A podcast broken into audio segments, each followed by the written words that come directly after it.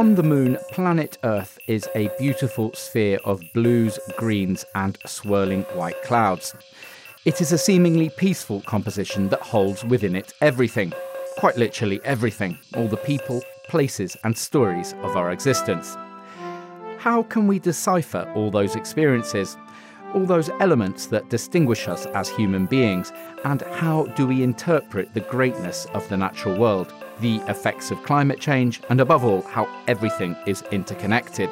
We are using resources in a way that it doesn't take into account the future. And looking at Earth from space, this becomes apparent. And as the moon moves away from us, the days are, on Earth are getting longer and the moon is getting farther away. Triennale Milano, Italy's foremost institution for design and contemporary culture, will be hosting its 23rd international exhibition next year in 2022. It is entitled Unknown Unknowns, and so this podcast will attempt to tackle some of these vast questions, seeking perspectives rather than answers, our metaphorical vantage point giving us some distance and hopefully some clarity all from the moon. We can't really fully and truly grasp the moon and understand it, even though it's just there every single night. Using the tools and brains from the worlds of culture, design, science, philosophy, medicine, and more besides, we'll be taking you on a journey through time, space, and knowledge with me, David Pleasant.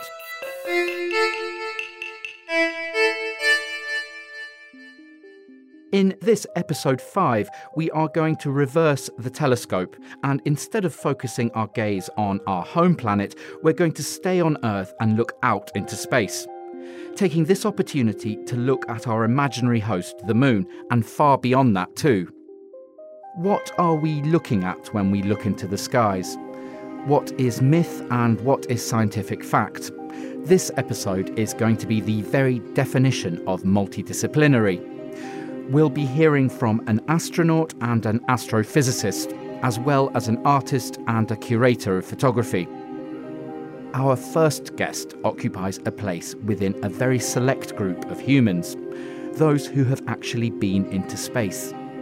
Italian astronaut Paolo Nespoli's first mission was in 2007, and in the following decade, he clocked up many, many days spent at the International Space Station. Retired since 2019, Paolo spoke to me about this extraordinary experience, both from a physical and psychological point of view. Okay, I'm recording. Three, two, one, mark. Paolo Nespoli, thank you very much for joining us on this episode of From the Moon my first question, and uh, it's the most important question. I think people who are listening would really like to grasp the feeling of being in space. And I know this is something that everyone must ask you, but the physical, the emotional, what were your impressions looking back at your many days spent in, in space? Well, David, I I can look at my time in space and uh, and say that it's uh, it's interesting how you know people and myself too think about going to space to space for uh, for several years and it starts out as an impossible dream and then little by little it becomes uh, more and more possible until uh, a point when uh, it becomes uh, unavoidable which is kind of interesting. So when you when you finally achieve this dream of or you're about to achieve this dream by sitting on a rocket that will kind of explode in a controlled manner and throw you in space, it's a very incredible moment. It's the achievement of, of a dream. And then, you know, you, you go to space, it doesn't take much actually to be in orbit. At the point, though, as a professional astronaut, is that you're not going to space just to sit around. It starts very a very uh, long and uh, complex period of uh, um, work where you are a part of a complex system. You are a little cog that is spinning around and it has to spin at the right at the right time in the right manner to make sure that it spins so that it goes with the rest of the mechanism.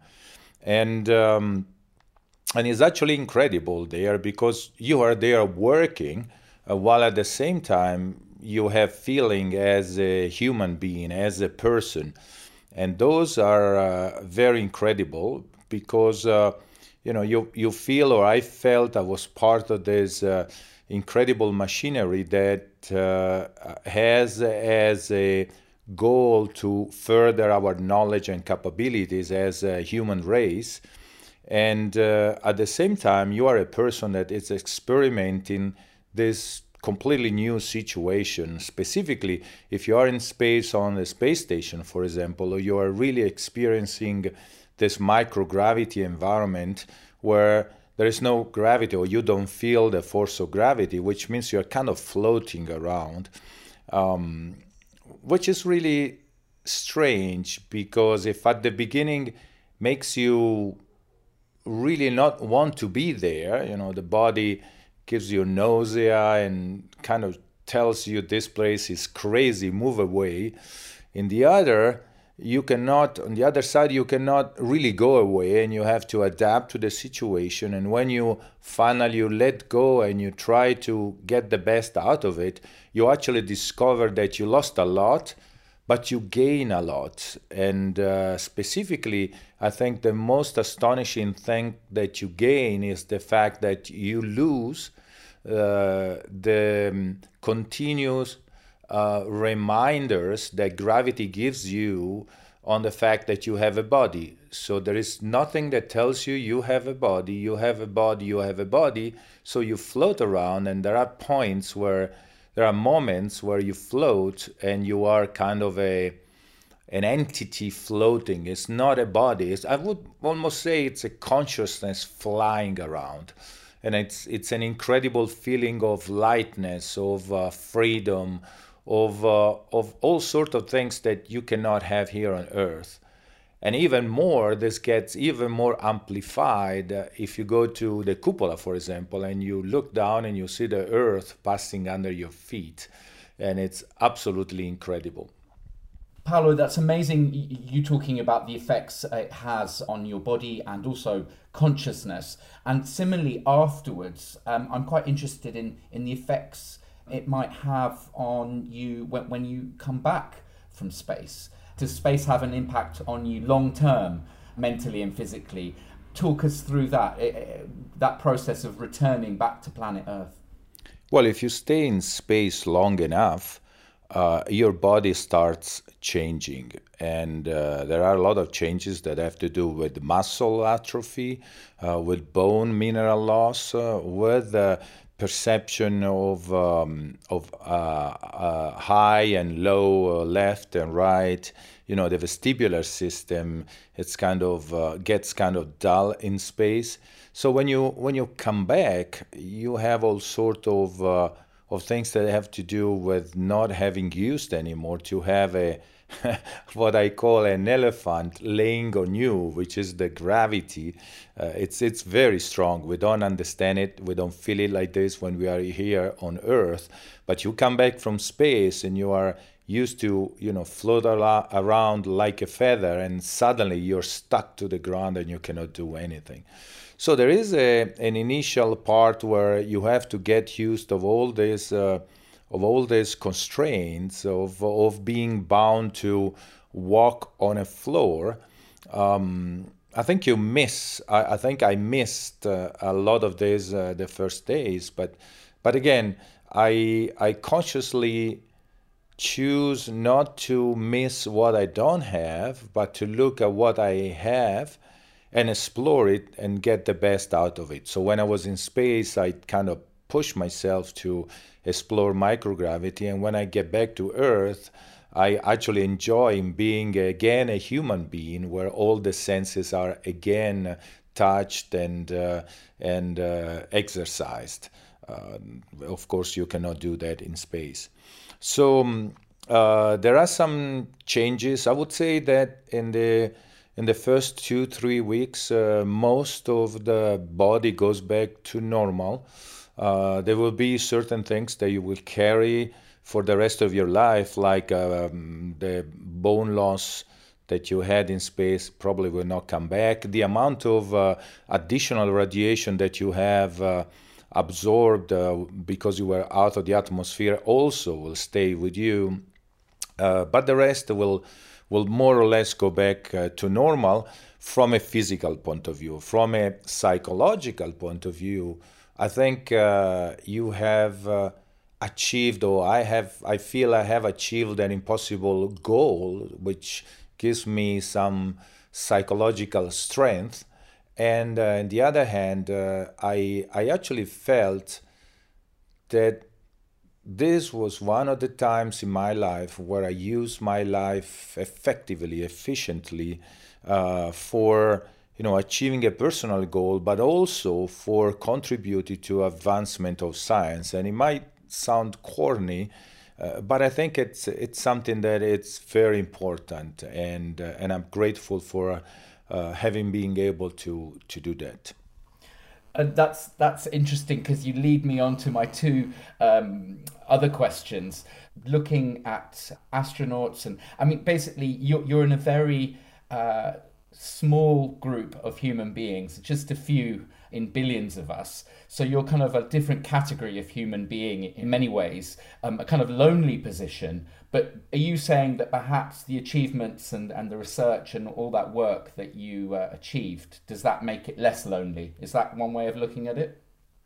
Well, uh, I, I, I was looking at it from a personal point of view. From if I have to look back at my life and uh, and uh, kind of list the things that I've done where I really say I did use my time on Earth efficiently, the time that I spent out of Earth in space, it's one of those periods. It's one of those periods where where there's a pinnacle of uh, of all my uh, experience, so all I wanted to do, and the fact that I did feel I have contributed to, to I have contributed uh, with, an, with, an, essential contribution to to life uh, or to the continuation of uh, of our life as a species in this on this planet and even outside of the planet.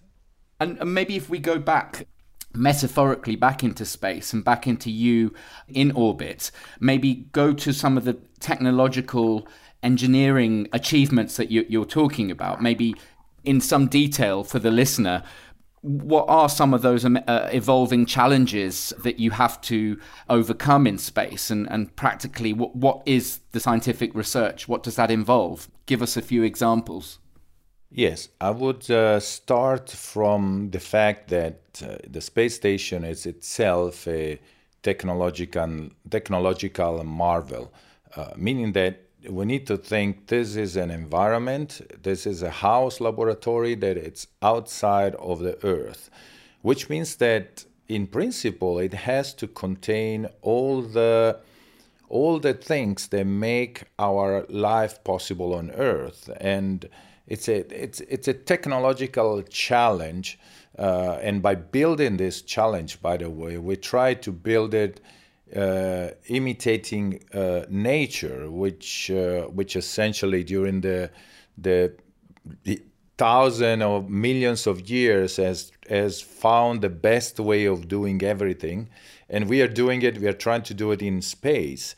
Um, we are trying to understand how our our human uh, interaction with the environment, in this case of the space station, can be done in a very effective way and and and so as an engineer when i look at the way we have uh, built uh, the system to for example utilize water purifying it um, you know or or handling uh, uh the atmosphere inside the space station i really think this is a, an, an incredible achievement that allow us to live in space but will allow us also to learn uh, how to better uh, deal or, or um, interface with nature on Earth.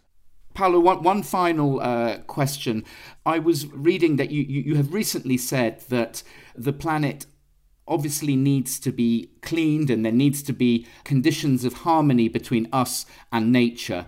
And in order to do this, optimism is not always helpful. That was an interesting thing for me to hear. Uh, one thinks of astronauts as being, you know, about the most optimistic optimists, the biggest optimists around. You say that actually that can be an obstacle sometimes. Could you explain that to me a little bit more?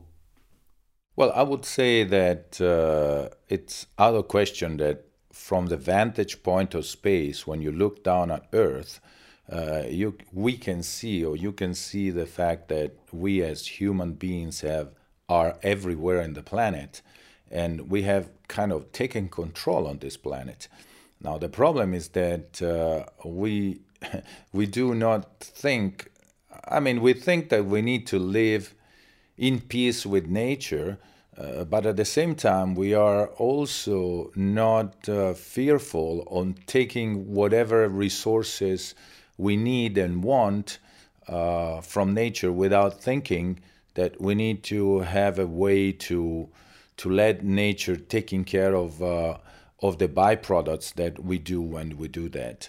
And uh, and so we are kind of using resources in a way that uh, that that it doesn't take into account the future. And and looking at earth from space this becomes uh, apparent. Uh, we do we do things on earth in a way that we don't take care of our or we seldom take care of our impact global impact. And and this is something that uh, we need to start doing uh, because you know we can do whatever we want in our little garden around our house and we think that everything that we do stays there but it's not exactly like that. And uh, and so we need to take um, consideration or consider we need to consider what uh, what we are doing at global level. Um, it's uh, it's out of question that uh, the planet uh, Earth it's kind of strong. Uh, nevertheless, we, we look at it from the sky and we think it's fragile. The fact is that the Earth itself is kind of strong. It's a piece of dirt and there's not much you can do to a piece of dirt. You know, you can burn everything, destroy everything.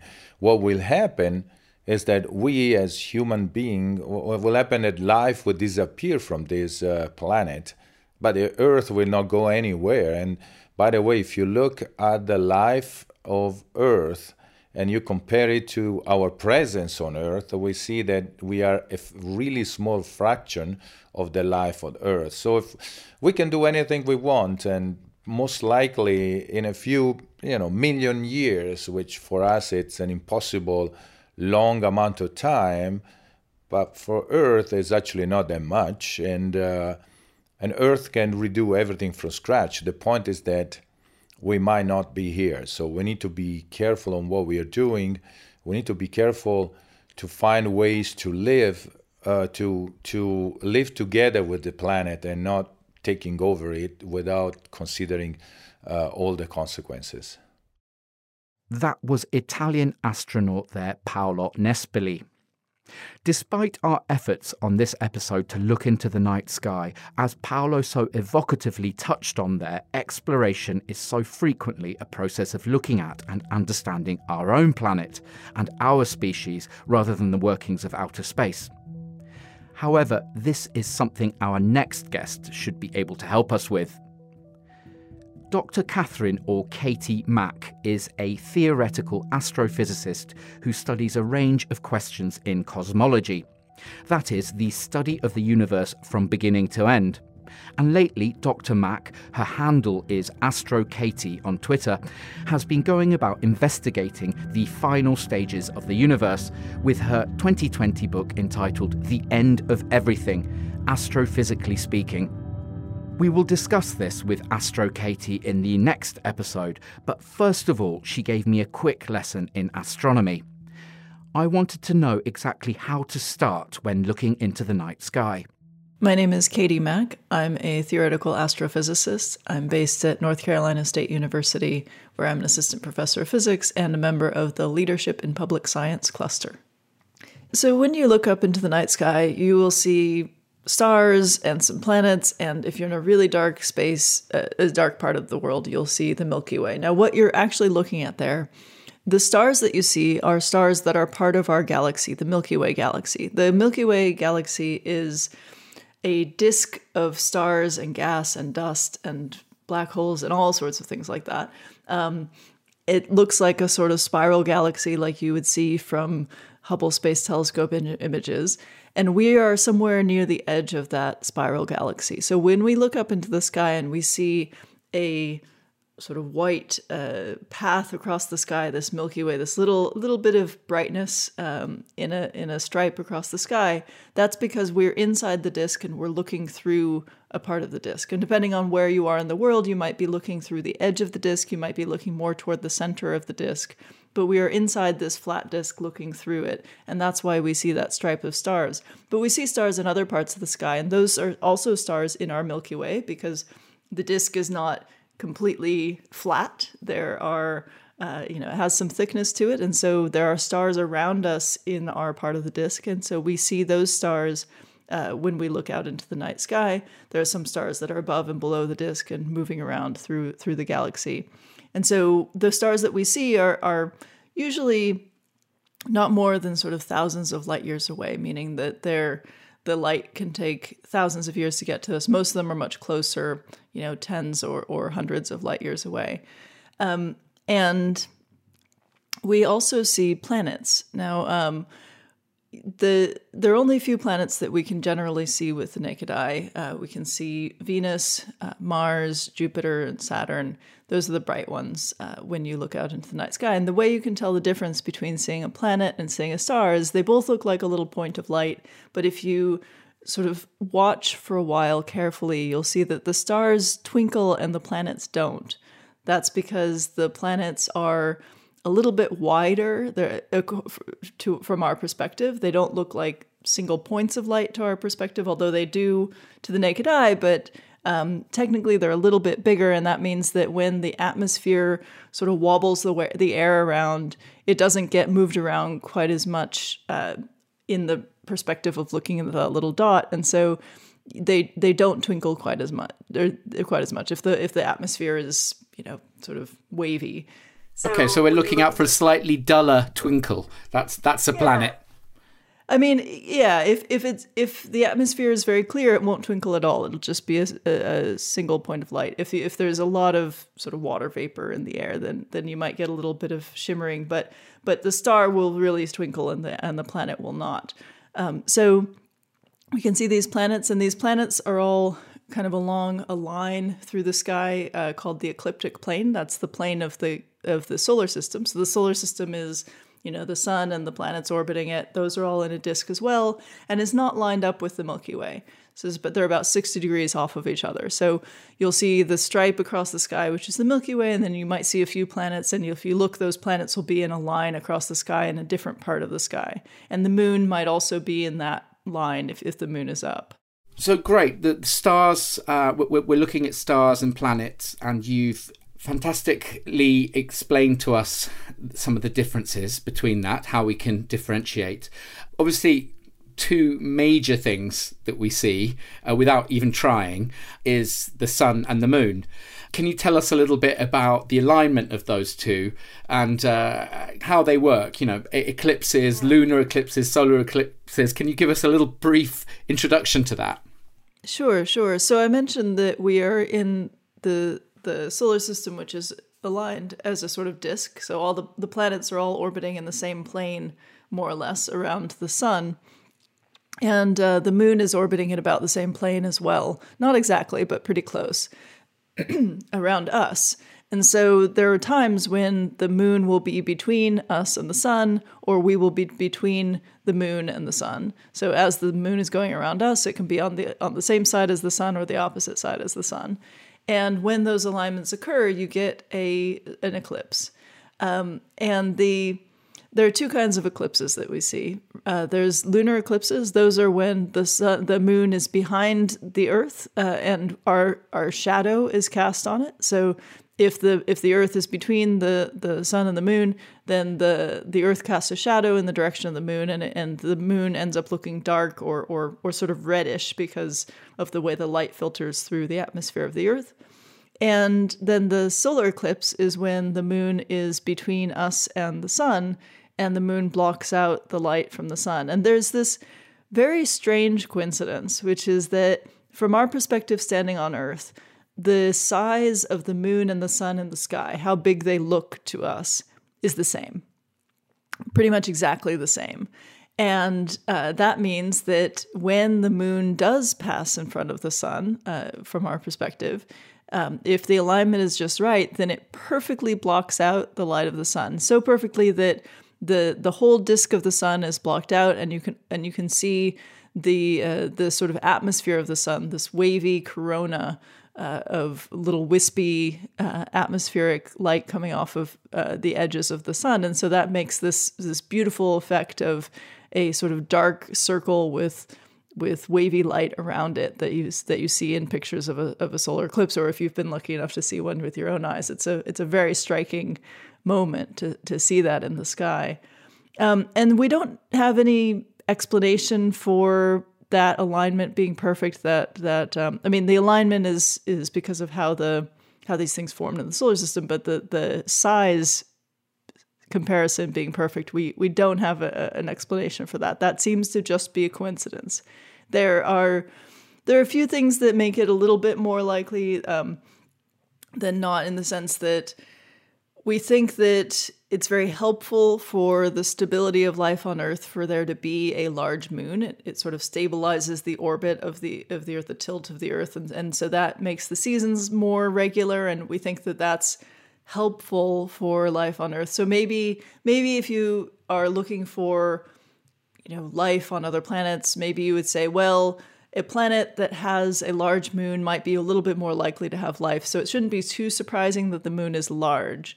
Um, but but the exact size, uh, you know, in the sky of the sun, there's not there's not really um, that just seems to be chance. But it's a beautiful coincidence. Yeah, kind of an, one of those one in a, a billion kind of logistically almost impossible things that, that happen to make life possible. Well, you know, it's one of those things that it might be it might be rare, but we are only one uh, planetary system it may be that uh, if you had dozens and dozens of planetary systems, this might only happen once. But here we are. We are on this one. We don't know what the what the distribution is for other planets and their moons. Um, so, you know, there's uh, we can't say a whole lot about it, but um, but it, I I do feel lucky to be on a planet where we can see that that beautiful uh, event that event and also um, we, we have the presence of the moon and, and kind of throughout this whole series we've been discussing what an important presence that is. I might i might say one more thing about that which is that um, the moon is actually leaving us. I'm not sure if you're aware of this. It is that's that's a sad sad statement. Tell us about that. I was we're going to talk to you about the end of the universe. I didn't think we'd be talking about uh, the departure of the moon. T- tell us more so the moon is moving away from the earth. The orbit is getting wider over time. So so in the past the moon was a little bit closer to us um, and also the the days on earth were shorter. And as the moon moves away from us the days are, of on earth are getting longer and the moon is getting farther away. And this is all because of the way the orbits interact with each other and the tidal forces interact. It's it's physics. It's it's understandable. But what it means is that over time, it will become less common for total solar eclipses to happen such that the moon perfectly blocks out the sun. We'll have more annular eclipses, which is where the moon uh, is a little bit closer to us in its orbit. And we do have these now where the orbit is a little bit elliptical. So sometimes it's a little closer, it looks a little bit smaller in the sky than the than the sun. And then you can when it lines up, there's a little ring of, of light around the moon. Those will become more common. So so the moon is um, the moon is moving farther away from us, so it'll look a little bit smaller in the sky. And so total solar eclipses are, are um, a, a limited time offer. um, they, they will not be possible uh, for the entire life of, of the Earth and the, and the Sun. The, um, the, or the Earth and the Moon, I mean. Um, the, the Earth is, is moving away by something like uh, an, an inch or an inch and a half per year. So it's, it's moving just just just a little bit over time. So get those um, eclipses in while while we still can is what you're saying, basically. yeah, yeah. I mean, it won't. Um, yeah, it won't. Uh, it won't fully leave um, before the Earth is destroyed by the the changes in the sun anyway. But it will get farther away, and uh, and our days will will also get longer as a as a result of that. That was theoretical astrophysicist Dr. Katie Mack, or Astro Katie for short. We'll be hearing more from her again on the next episode, when we'll be getting rather philosophical on From the Moon. Indeed, we'll be discussing the end of everything, including how Katie predicts the universe will finish. As we heard from Katie before, there are certain things we should look out for when we look into the night sky if we want to attempt to understand the universe. The sun and moon, however, are both unavoidable and glaringly obvious to us. They are hugely more immediate, physically and culturally speaking.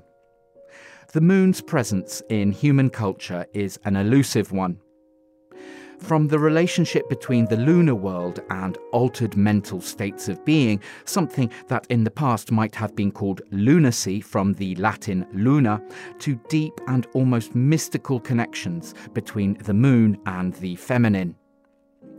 To talk us through just a few of these fascinating lunar associations, we have Paris based choreographer, artist, and author Ivana Müller. We'll also be hearing some excerpts of Claude Debussy's Clair de Lune or Moonlight Suite, which was composed in 1905.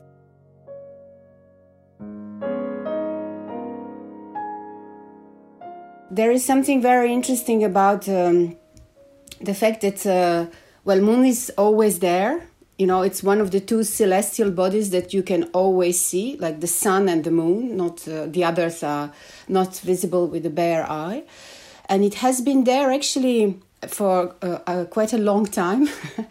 but what is interesting to me about the, um, the presence of the moon is that actually the moon is a piece of Earth, and it's it's kind of born out of the collision of the Earth and this meteorite that is called that was called Theia, and that actually like struck the earth, you know, and from that moment, uh, there was this dust or the cloud of dust that surrounded the earth as a kind of ring. And then with the condensation of the dust, the, the moon uh, uh, has arisen. And the fact is that very often, you know, we say we call the moon like the sister moon because it's it's kind of the sister of the earth. And I would even think of it's it's a kind of Earth's child also uh, in a strange sort of way if we want to use metaphor and think about it. Uh, and so what is uh, what is very interesting about it is that uh, it is there, and from the moment it was there, it actually slowed down the Earth.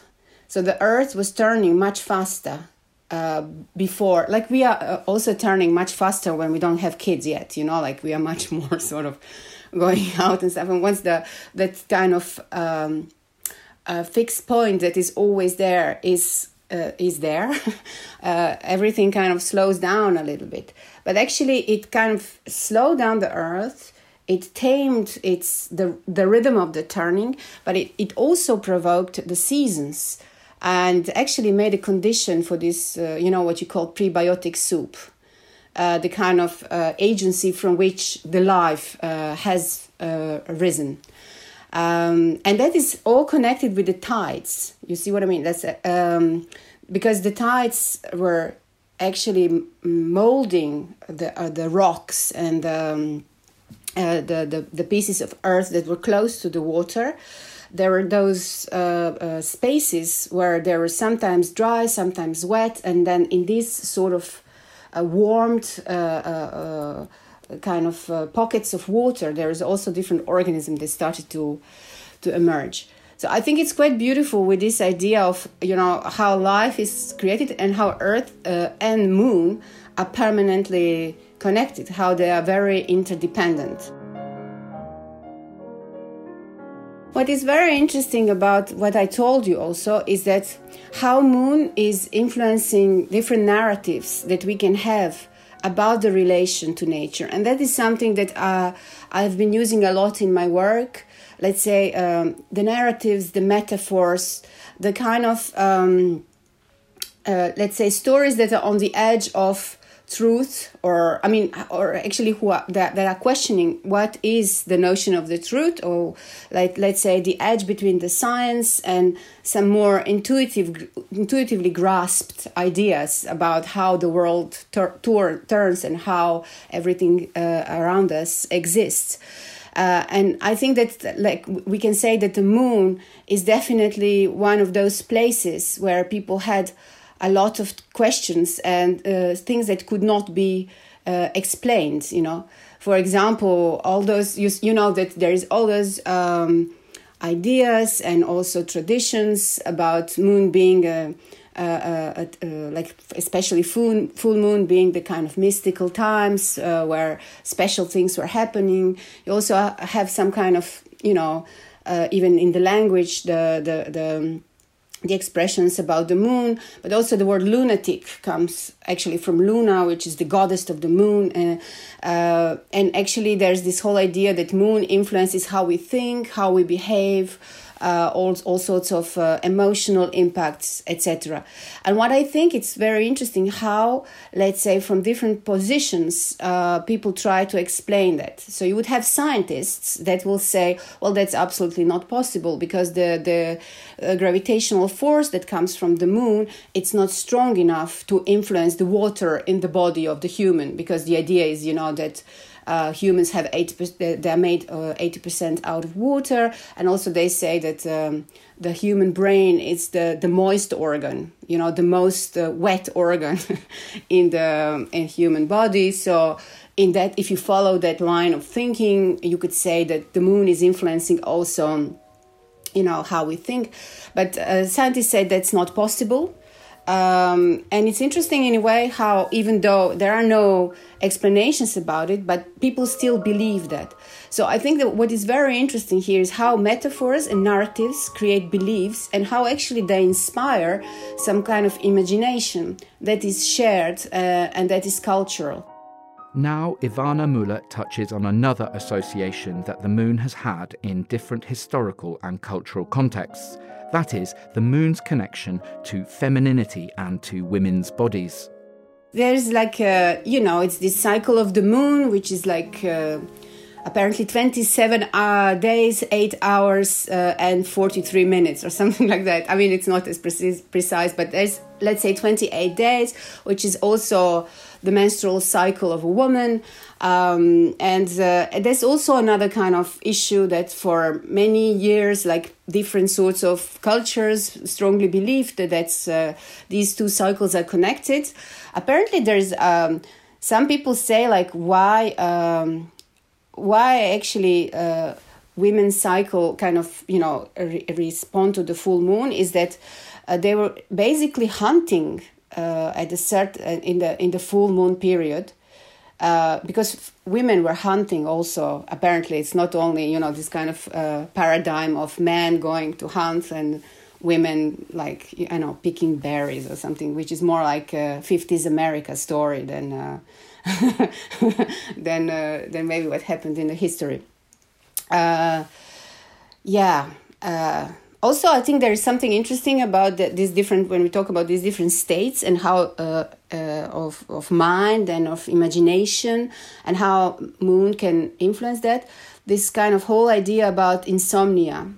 Uh, and this is related to the fact that before you know like if there there was no there was much less uh, uh, artificial lighting uh, when the moon was full there was a lot of light and people could not sleep. In in fact how this sleep deprivation uh, functions as a as a, a sort of ivresse. I don't know how is it uh, the word in english.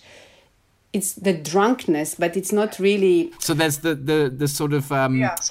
the inebriation the notion of the moon bringing on this kind of uh, other self which yeah. comes closer. So, if the moon brings this other self, this kind of unknown, mystical, magical self, you know, and it's also related for me to this idea of the other, uh, connected to the story I told you about how moon was created uh, out of the earth.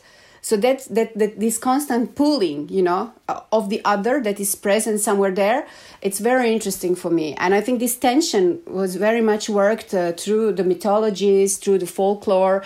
And i think even today i mean it's uh, the today when we are also starting to doubt the the capacity of only one paradigm to explain us the truth you know? I mean we can say that science uh, can have let's say the idea of truth based on facts but on the other hand there is a lot of things that are kind of scientifically uh, difficult to prove but they still somehow change you or change the world. What is interesting is this how moon is uh, related to the time.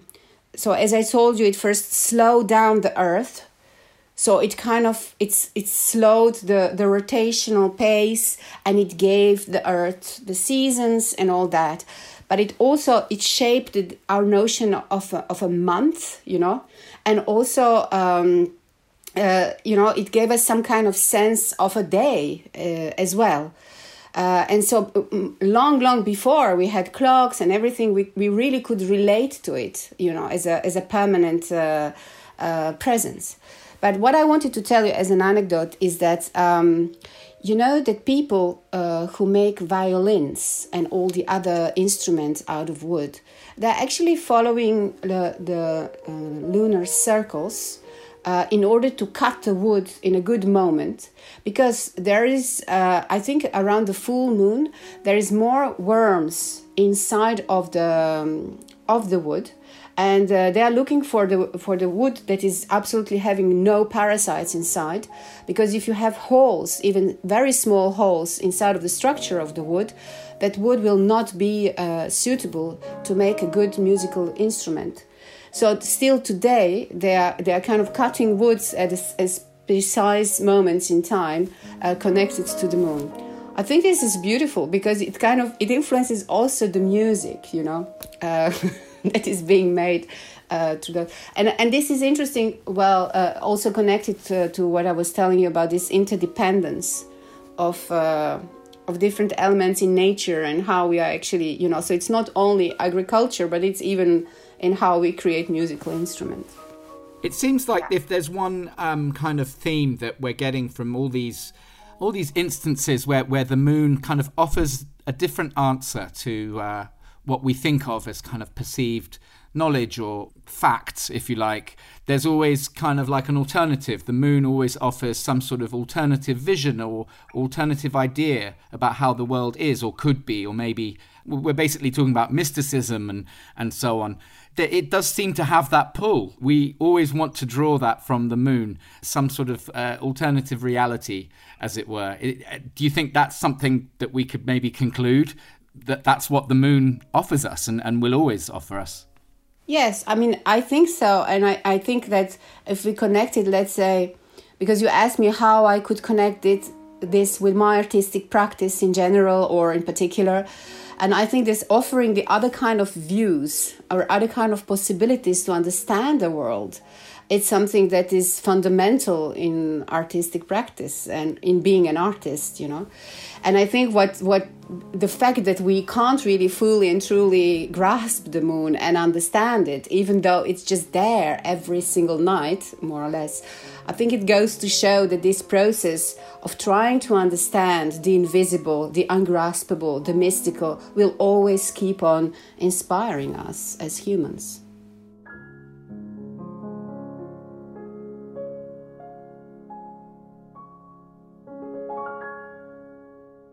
That was choreographer, artist, and author Ivana Muller there, taking me through some of the many cultural, mythological, and even mystical associations that the moon has always had for us. Very much staying on this subject of looking at the moon, our next guest, Mia Fineman of New York's Museum of Metropolitan Art, helps us to venture into how, rather than simply staring, human beings, surprisingly recently, started to visualize and ultimately capture what they saw in the night sky. I'm Mia Fineman, and I'm a curator of photography at the Metropolitan Museum of Art in New York. Why I wanted to speak to you, Mia, is you've become something of an expert, even though photography is your area of expertise. over the course of curating a very large exhibition in 2019, you became something of an expert on the moon, or visualizing the moon anyway. So, kind of since the beginning of their existence, humans have always uh, stared up at the moon. But can you kind of chart um, how they've gone about representing the moon visually? Well, um, from the beginning of time. Uh, uh, people have represented the moon, but uh, at at first it was usually in the form of uh, some type of lunar deity. Uh, so there would be um, uh, each each every culture on Earth um, had uh, you know a different deity that it associated with the moon, um, whether it was um, Diana in ancient Greece or Chang'e in, uh, in China, um, and so typically the moon would be represented either in human or animal form as opposed to um, as a disk or planet in the sky. It wasn't there. There have been a few representations of the moon, so you know, as an you know abstracted disk, but it really wasn't until the early 17th century with the invention of the telescope that people started representing the moon um, as it appears uh, as a planet.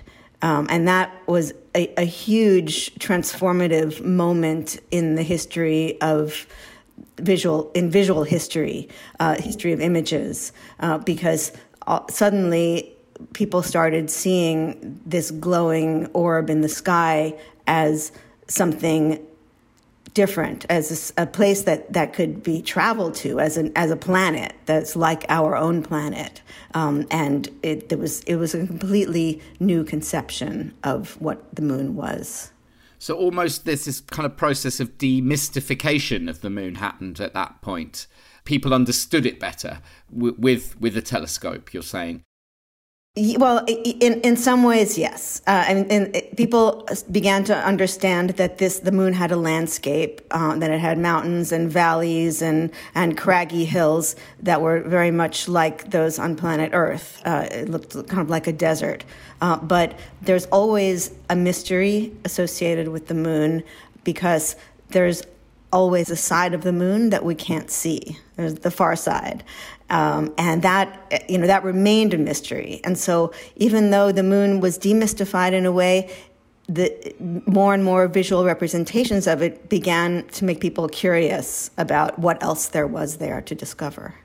And then, kind of, if we're kind of going, the timeline moves on, and uh, we get to the the dawn of of photography that again changed everything, and people understood the moon even more than perhaps with a telescope. And is that, can you explain to me, is that just because photography was able to be seen and, and uh, appreciated by so many more people than just the few astronomers who would have a telescope? Is that why there was that transformative moment with photography? Well, when people first started photographing the moon, in the 1840s, shortly after the invention of photography, it was very difficult to make an adequate image of the moon uh, through through with a camera through a telescope. And so, uh, for many years, um, although people were photographing the moon, um, the images really weren't as uh, as good, as compelling or clear as as hand drawn images. So hand drawn images continued to be very important, um, really up until up until the space age, uh, when uh, when people started, scientists you know created um, rockets that could carry cameras um, out of the Earth's atmosphere to make photographs of the moon uh, from much uh, a much closer range. Um, so you know, in a way, it was it was exciting for people to see photographs of the moon. It was exciting that um, the you know that you could you know see something that that you know was real and not filtered through uh, you know a human hand and a human eye. But at the same time, um, it you know these images really weren't. Um, that clear or that sharp until uh, the 1960s, and then and then that really changed things. And it's kind of interesting on on an amateur level. Uh, I always think it's it's kind of famously difficult to photograph the moon, even now.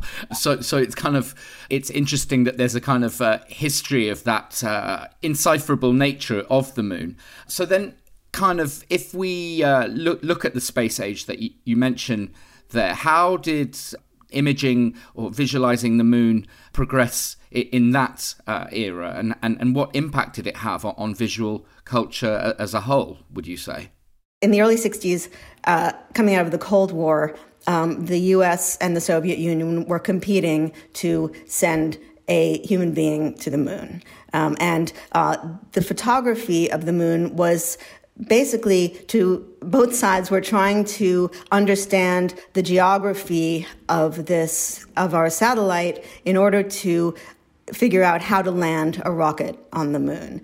Um, and so both the US and the USSR uh, were sending up unmanned rockets equipped with cameras that would uh, uh, basically, first they would just uh, crash into the moon, um, and those are called hard landing uh, uh, spaceships. And they would snap a few pictures of the moon right before crashing into it and beam them back to Earth. Um, then uh, the next stage of technology were soft landing spacecraft, um, where they could actually uh, land the spacecraft on the moon and photograph uh, the the landscape uh, from there. Um, and then um, finally, um, they started sending uh, manned spacecraft. Uh, we call them crewed uh, because um, it's a non-sexist language um, uh, is preferred now. And so they send, started, send, but they, but nevertheless, all the astronauts were male at that time. They started sending crewed spacecraft, and the astronauts themselves were um, had cameras in you know uh, in their spacecraft, and they were all very well trained in photography. That was part of uh, NASA's program um, and as well as the Soviets. And they began to photograph um, out of the spaceship window.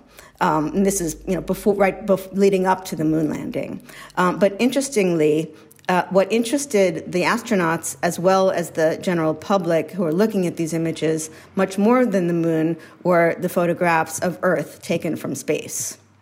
Um, and this was this was really um, the sort of these were the groundbreaking images of the 1960s. Uh, the you know the um, the one called Earthrise, um, which was taken uh, by the ast- American astronaut Bill Anders um, in 1968, um, which shows you know this blue planet against the dark void of space um, really had a tremendous impact on uh, the ideas of environmentalism and of, of preserving this planet, which is so unique in our solar system as a place that's blue and green and, and colorful. And it was the fact that it was a color photograph as opposed to black and white images that had been taken before that really brought home the impact of seeing the Earth against the darkness of space. That was curator of photography at the Metropolitan Museum of Art in New York, Mia Fineman.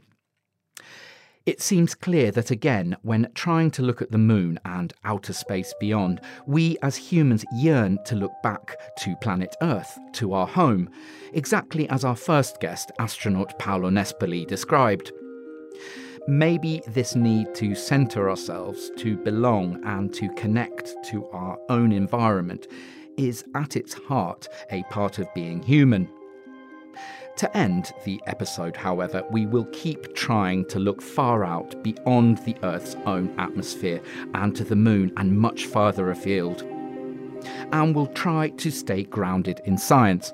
Although, as Dr. James Carpenter of the European Space Agency reveals, space exploration is so often as much about geopolitics as it is about scientific research. So the 1960s and 70s, if you like, was a golden age for lunar exploration. It was the first time that humans have been able to, to leave our own planet and go to another celestial body.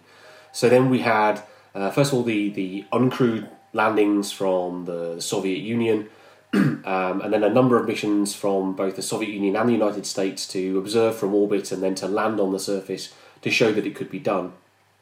And then culminating in, in the pinnacle of this period, which was the Apollo program, and the, the first and only time in history that humans have ever set foot on another planetary body.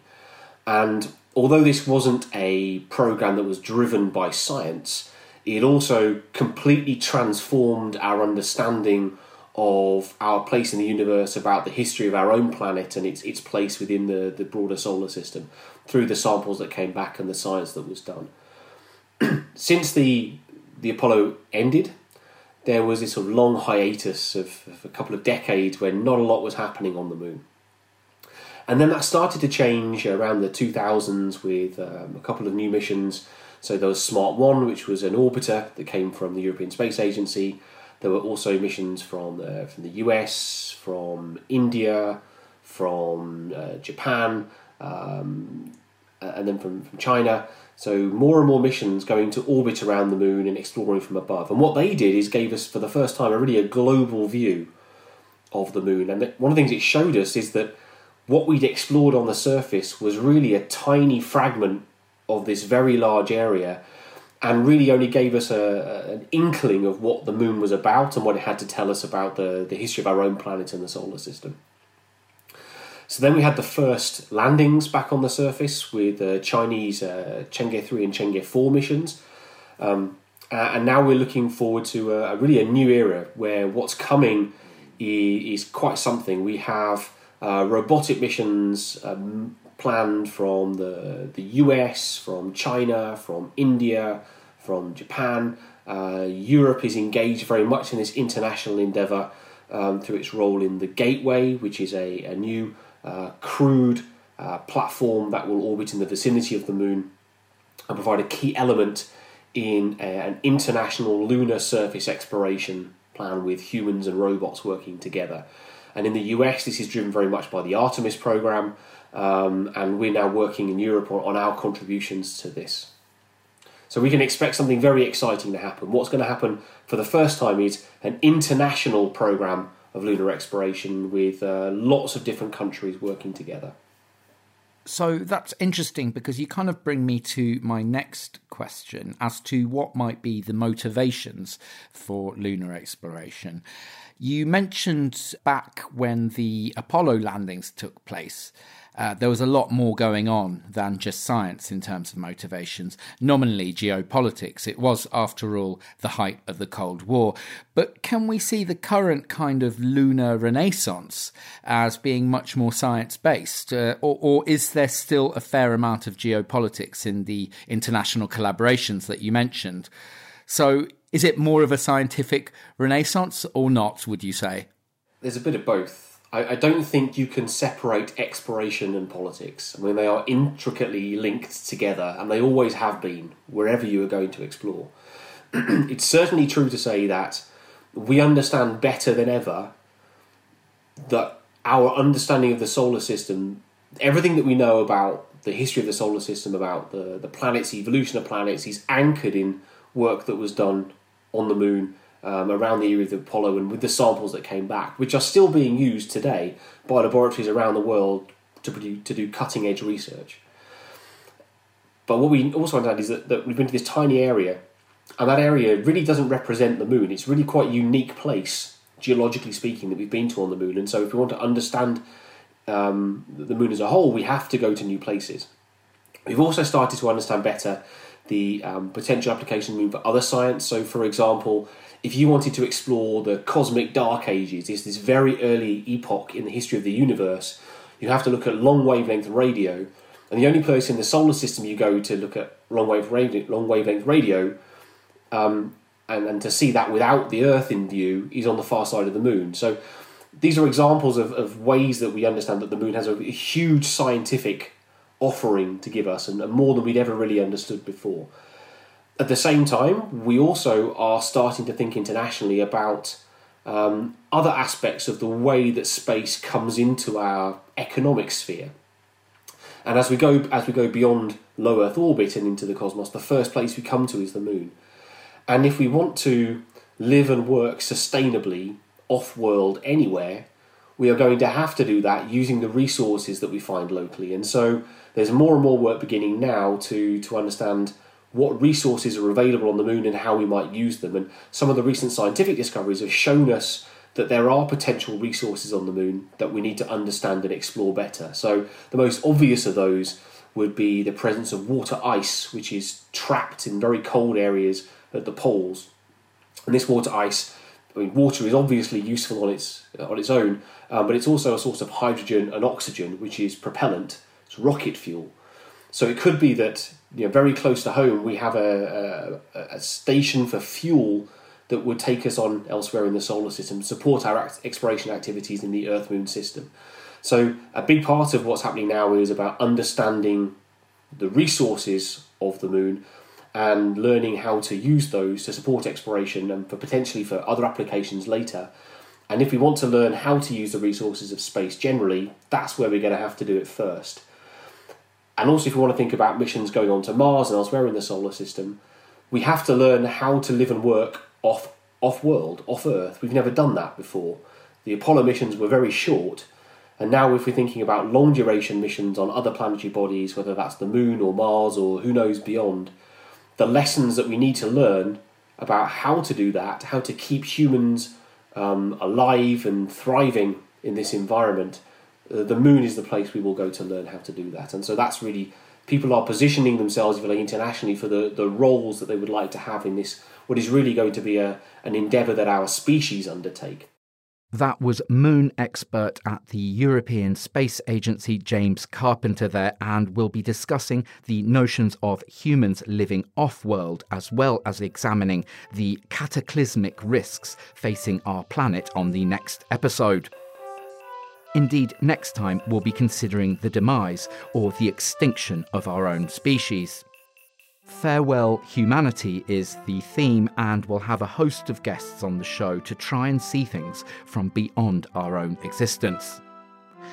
I'll be speaking to philosophers Ben Ware and Emanuele Coccia, Tom Hughes of the Eco Health Alliance in Malaysia, epidemiologist Anne Lodiswa, Marta Boffito, a consultant physician and HIV AIDS specialist, and theatre director and playwright Tiago Rodrigues.